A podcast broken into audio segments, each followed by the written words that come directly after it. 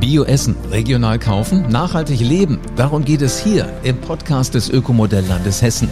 Ich bin Live Ahrens. Bioregionale Küche im Dorfgasthaus mitten auf dem Land. Das gibt es drei Kilometer von Gersfeld entfernt.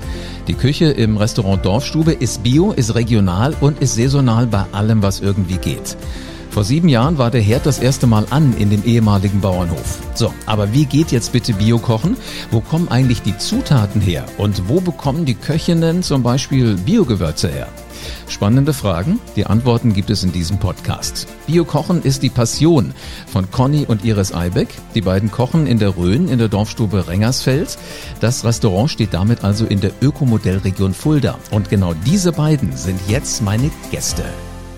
Hallo Conny, hallo Iris. Hallo, live. Hallo live. Jetzt bin ich total neugierig, weil äh, also Essen, da läuft mir sowieso schon immer das Wasser im Mund zusammen, egal um welche Tages- und Nachtzeit jetzt jemand diesen Podcast hört. Aber äh, ich bin sehr gespannt, euch als äh, die Masterminds in der Küche kennenzulernen. Jetzt kocht ihr in Rengersfeld. Ich gebe zu, das habe ich noch nie gehört. Wo liegt das genau? Ja, äh, du bist nicht der Einzige, der davon noch nie was gehört hat.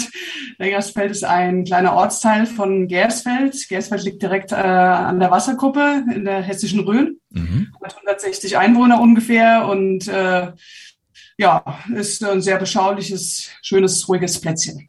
Jetzt ist natürlich die Frage, warum habt ihr euch genau für den Standort entschieden? Was ist da so Besonderes dran? Das war ein bisschen äh, Zufall.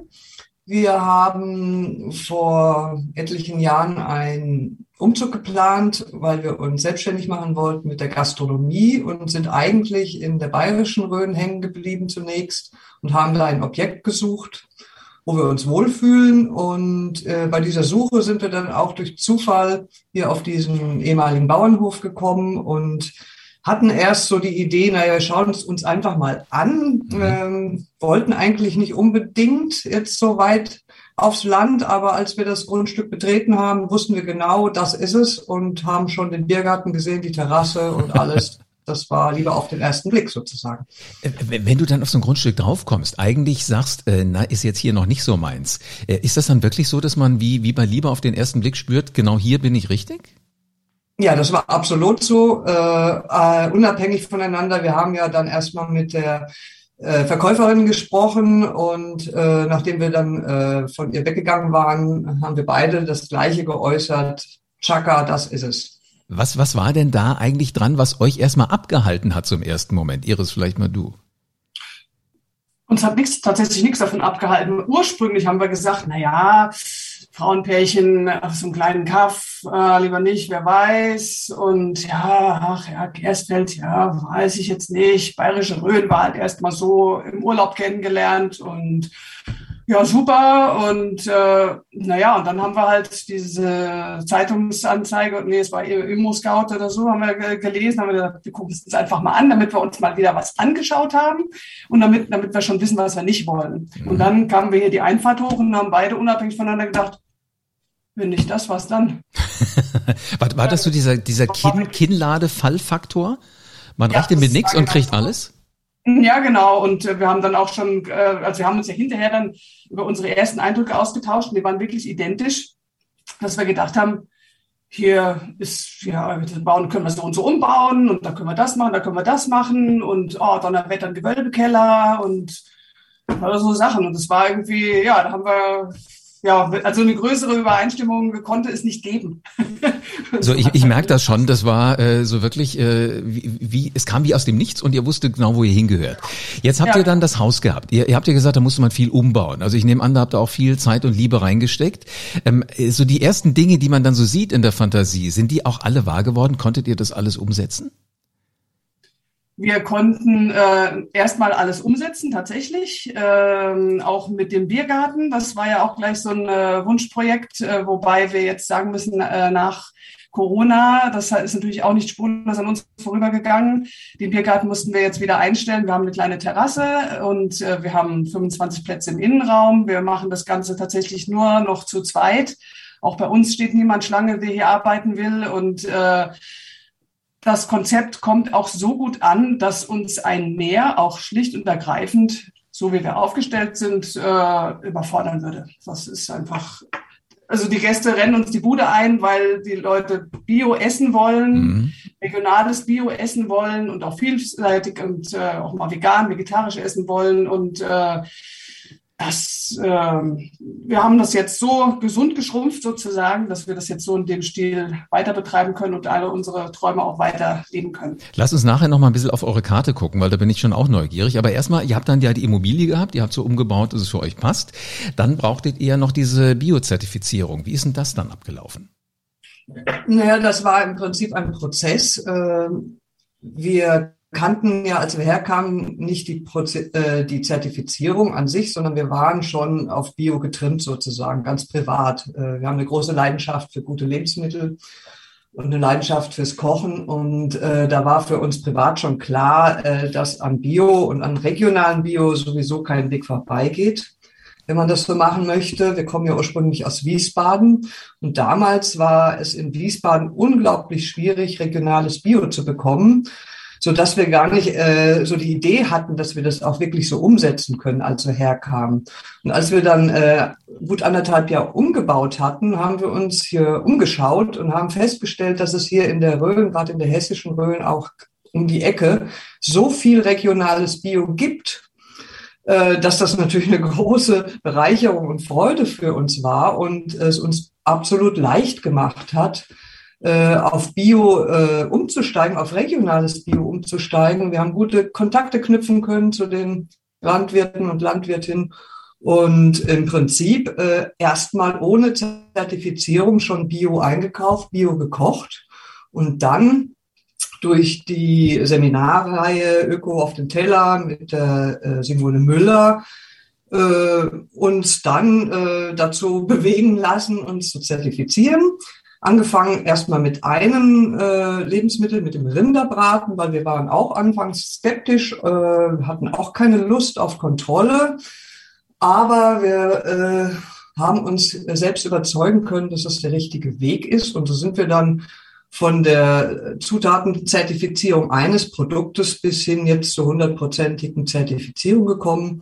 Der äh, Kontrolleur hat uns auch gesagt, äh, warum lassen Sie sich nicht voll zertifizieren? Sie haben das doch eh alles im Haus. Das ist doch auch viel einfacher dann. Und ja gut, das war ein Weg und ein richtiger Weg für uns.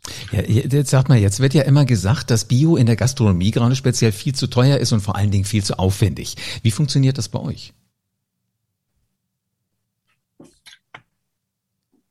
Ich, äh, ich muss unbedingt noch äh, ergänzen äh, zu Entschuldigung, aber ich antworte gleich auf die Frage. Es, äh, es ist nicht nur die hessische die unheimlich viel Bio anzubieten hat, sondern auch die bayerische und auch die thüringische. Und äh, wer den Blick über den äh, Ländertellerrand sozusagen nicht scheut, der findet so viele Anbieter. Und jetzt kann ich den äh, äh, Bogen äh, spannen. Äh, ist, wir bekommen mittlerweile eigentlich äh, 95 Prozent der Lebensmittel geliefert. Äh, wir müssen das nicht mehr äh, in klein-klein abfahren und selbst einholen. Das ist ja dann auch irgendwie wieder so eine Sache mit, ist es dann noch Bio, wenn man überall rumguckt, sondern die Lieferanten äh, verknüpfen Lieferfahrten, fahren bei uns vorbei. Und ähm, es sind natürlich, äh, buchhalterisch gesehen, hat man natürlich nicht jetzt die eine Rechnung vom Großmarkt, sondern ganz viele äh, ja, kleinere Rechnungen von mhm. einzelnen Anbietern das ist natürlich ein erhöhterer Aufwand, aber äh, was man dafür bekommt, nämlich den Kontakt zu den Menschen, zu den äh, Herstellern und Herstellerinnen, das, äh, das ist einfach unheimlich viel wert. Und äh, das, das Erlebnis hat man im Großmarkt nicht. Das stimmt, ja. Das ist eher eine große Halle mit hohen Regalen und ist alles kühl. Aber dennoch die Frage, wie rechnet sich das bei euch? Also habt, habt ihr eine andere Kalkulation? Wobei ihr habt ja gesagt, dass die Hütte immer voll ist.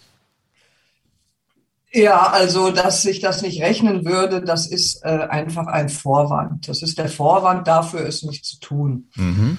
Denn, äh, oder eben nicht zu ändern. Natürlich kann man das nicht eins zu eins umsetzen, aber man hat ja auch in der Gastronomie wie in jedem Unternehmen Möglichkeiten, an seinem Konzept zu arbeiten und Kosten äh, zu sparen. Äh, bislang war es in den letzten äh, Jahren immer so, dass man Kosten beim Einkauf der Lebensmittel gespart hat und äh, nicht mehr geguckt hat, wo man denn woanders äh, Kosten sparen kann. Also bei uns gibt es keinen Schnickschnack, bei uns gibt es ein Blümchen auf dem Tisch, dafür gibt es schon keine äh, Tischdecke, weil wir haben schöne Holztische. Bei uns Wir machen keine Werbung, null Werbung. Also diese Kosten haben wir einfach nicht. Wir haben keine großen äh, Verbandskosten und äh, unsere Portionsgrößen sind nicht so groß wie XXL.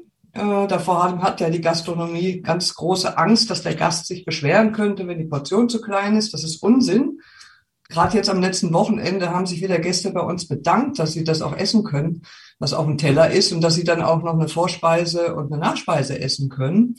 Und so gibt es die vielfältigsten Möglichkeiten, Kosten zu sparen, um dann einen Preis zu generieren, den die Leute auch wirklich gerne zahlen und nicht nur die Reichen, sondern auch ganz viele ganz stinknormale Leute, die gerne gut und bio essen. Mhm. Conny, lässt du uns mal so einen Blick mit reinwerfen in, in euren Gastraum? Wer, wer sitzt denn da so an einem Abend? Was sind das für Menschen? Wer kommt zu euch?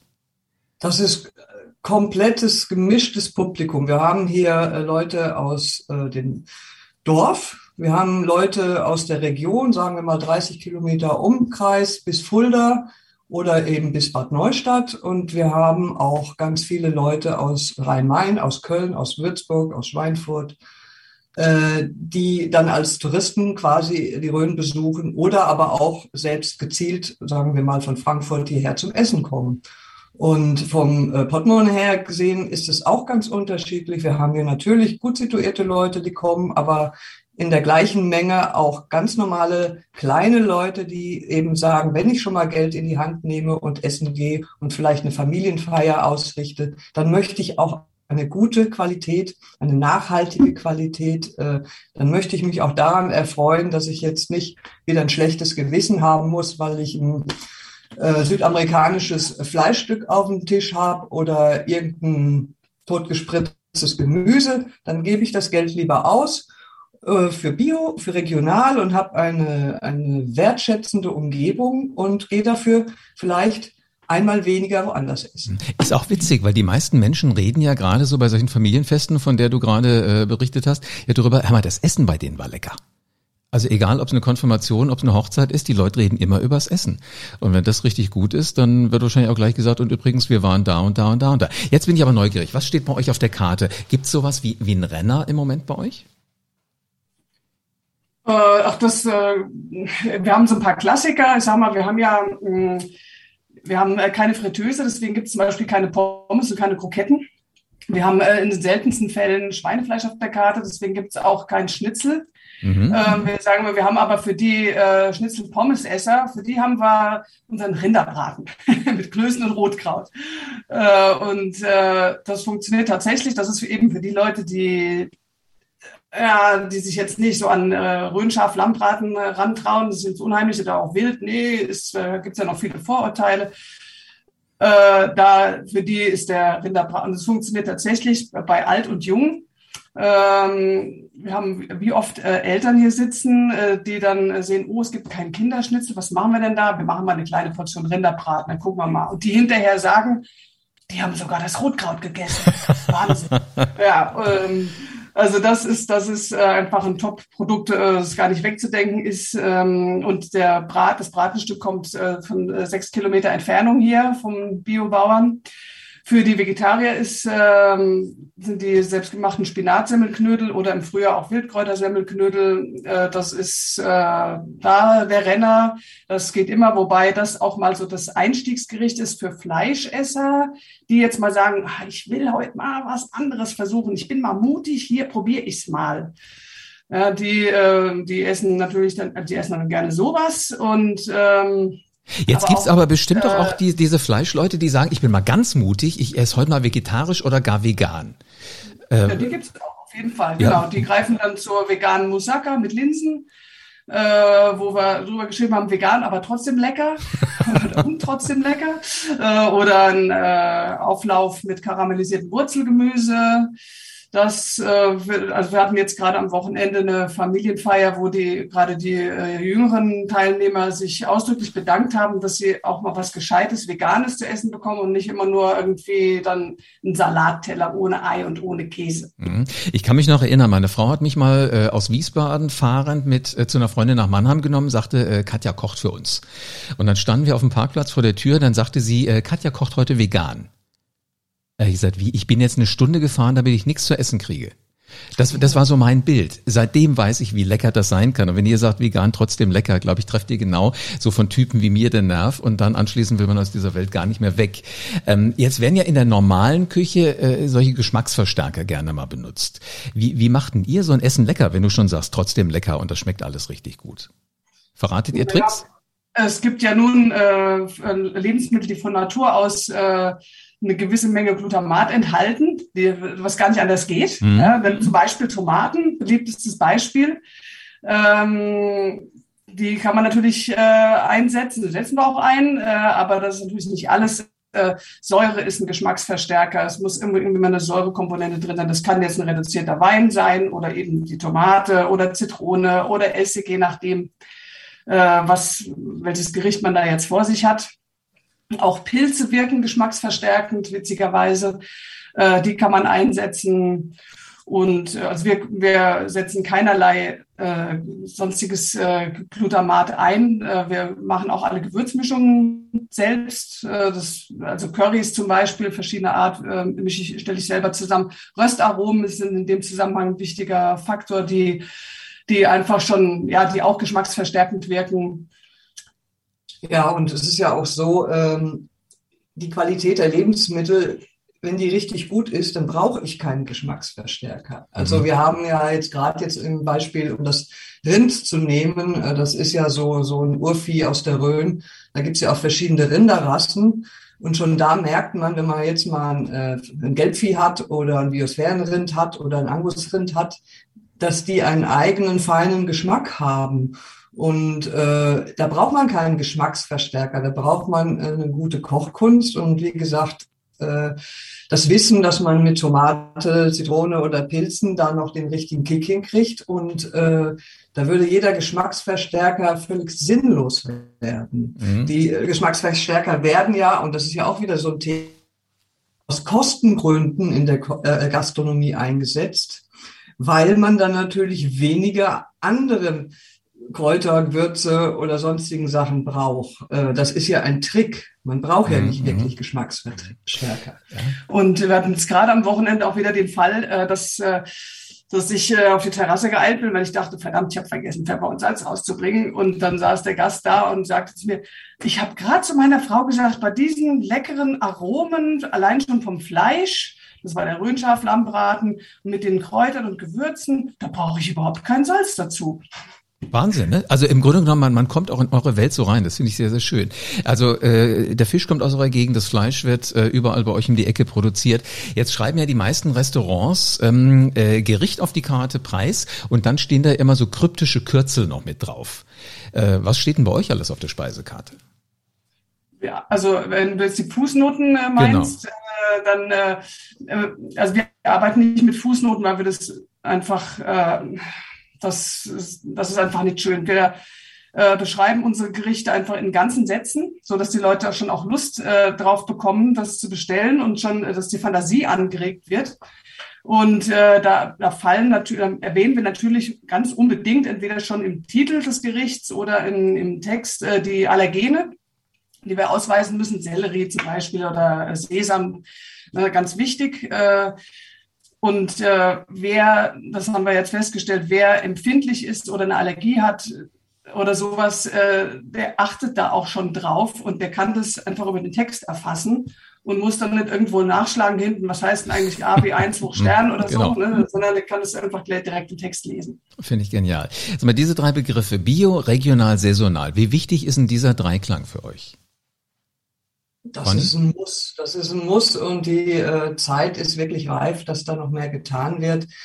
Äh, einmal ein Muss äh, von der Qualität der Speisen her gesehen. Äh, lange Wege tun, äh, tun ja den Lebensmitteln auch nicht gut, mal ganz abgesehen vom Klima. Äh, es ist auch die wertschätzende, der wertschätzende Umgang mit Lieferanten und Gästen, der, der dadurch entsteht, äh, die Sinnhaftigkeit in der Arbeit. Und äh, gerade jetzt in einer Region, die ein Riesenpotenzial hat äh, für Bio, wäre es ein großer, großer Impuls, wenn die Gastronomie jetzt zumindest mal Schritt für Schritt auf Bio-Lebensmittel umstellen würde, weil wir kennen jede Menge äh, junge Landwirte und Landwirtinnen, die gerne Bio machen würden, aber natürlich Existenzängste haben, äh, ob sie das auch loskriegen. Mhm. Und gleichzeitig äh, kennen wir jede Menge Gäste, die sagen, warum äh, soll ich denn noch äh, in die Gastronomie gehen, wenn ich zu Hause Bio habe und in der Gastronomie konventionell essen muss? Äh, klar, die haben jetzt keine Wahl. Es gibt ein Sterben in der Gastronomie und die Nachfrage ist größer als das Angebot und deswegen sind die Gaststätten auch voll. Aber äh, zukunftsweisend, langfristig für das Überleben der ganzen Region äh, wäre das ein Riesenschritt, wenn die Gastronomie da den richtigen Impuls setzen würde.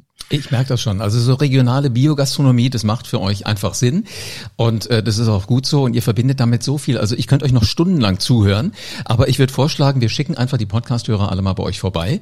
Ähm, wir packen den Link mit in die Show Notes. Vielen Dank für einen spannenden Einblick in eure Küche und in, in alles das, was ihr so macht. Dankeschön. Ja, wir danken auch. Alles Gute. Conny und Iris Eibeck aus der Dorfstube Rengersfeld. Also wer mal einen Kick für einen Gaumen braucht, der weiß jetzt bitte, wo er unbedingt mal hin muss. 25 Plätze gibt's da allerdings nur. Also ich würde vorher anrufen, wenn ich jedenfalls jetzt nicht aus dem Dorf um die Ecke komme, sondern zum Beispiel aus Rhein-Main oder aus Köln. Kommen Touristen in die Gegend. Ich glaube, diejenigen, die da im Dorf in der Nähe wohnen, die sind schon äh, ziemlich beschenkt. Vegan muss nicht heißen, das ist nicht, sondern das steht auch auf der Karte bei den beiden, ist trotzdem lecker. Und dass sich das Ganze nicht rechnet übrigens, liebe Gastronomen, das stimmt einfach nicht das ist nur ein Vorwand. Probiert's doch einfach mal aus, so wie die beiden. Und dann werdet ihr vielleicht auch bald mit Bio-Leidenschaft kochen und das vielleicht auch noch gerne.